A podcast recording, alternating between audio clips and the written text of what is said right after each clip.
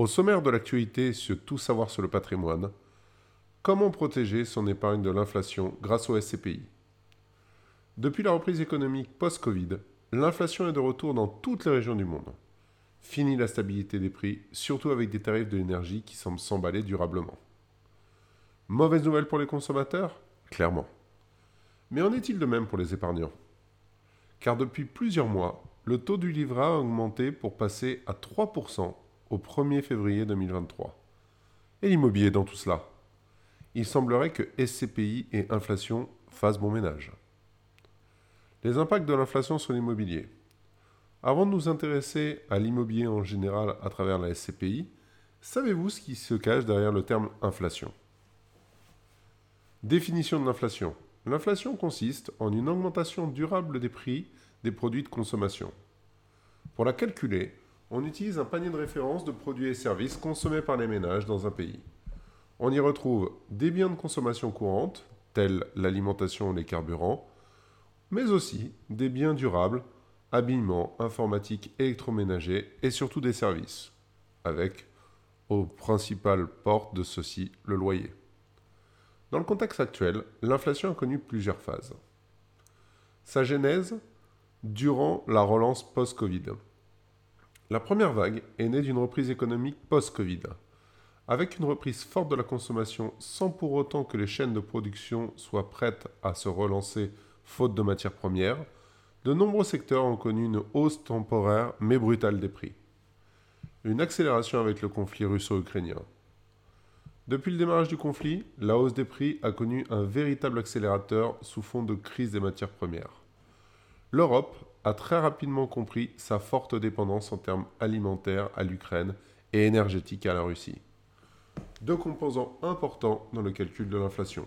Mais plus grave, car une hausse durable de l'énergie pourrait avoir un effet domino sur toute l'économie tellement dépendante et forte, que ce soit le commerce, l'industrie ou les services. Un soutien aux ménages qui aura à court terme des conséquences. Sous la pression et pour soutenir la consommation, de nombreuses hausses de salaire ont été instaurées, notamment dans les domaines les plus tendus. Mais est-ce la meilleure des idées? Car les entreprises vont devoir financer cette augmentation de manière durable sur leur capacité de production. Allons-nous vers une simple baisse des marges ou une augmentation réelle des prix? Mais attention, car lorsqu'on parle d'augmentation, nous parlons bien d'augmentation sur le long terme. Alors, comment se positionne l'immobilier dans tout cela, et notamment la SCPI L'immobilier est un actif qui réagit traditionnellement très bien à l'inflation pour de multiples raisons. On parle d'actifs qui se nourrit de l'inflation des revenus. La raison est simple.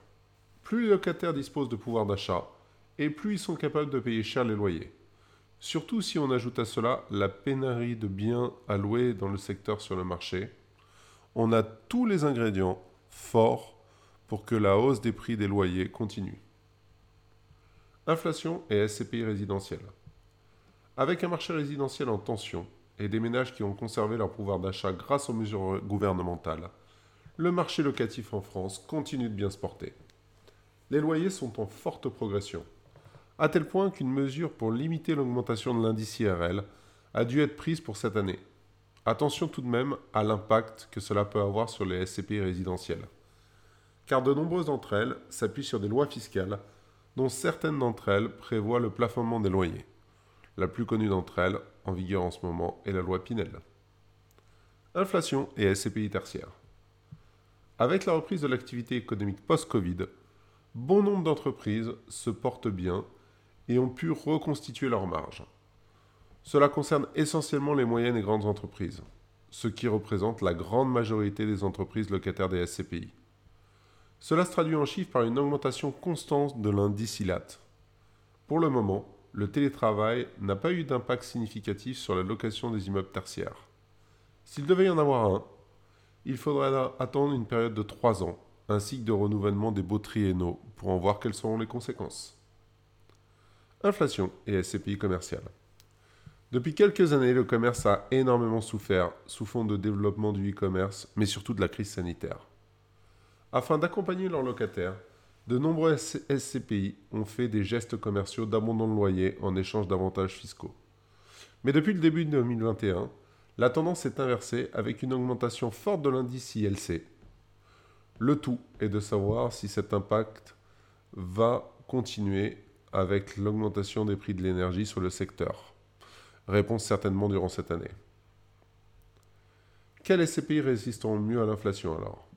Avec un ralentissement de l'immobilier neuf sous contexte de hausse des taux, tout l'immobilier locatif devrait une nouvelle fois tirer son épingle du jeu. Aucun signe de crack immobilier à l'horizon.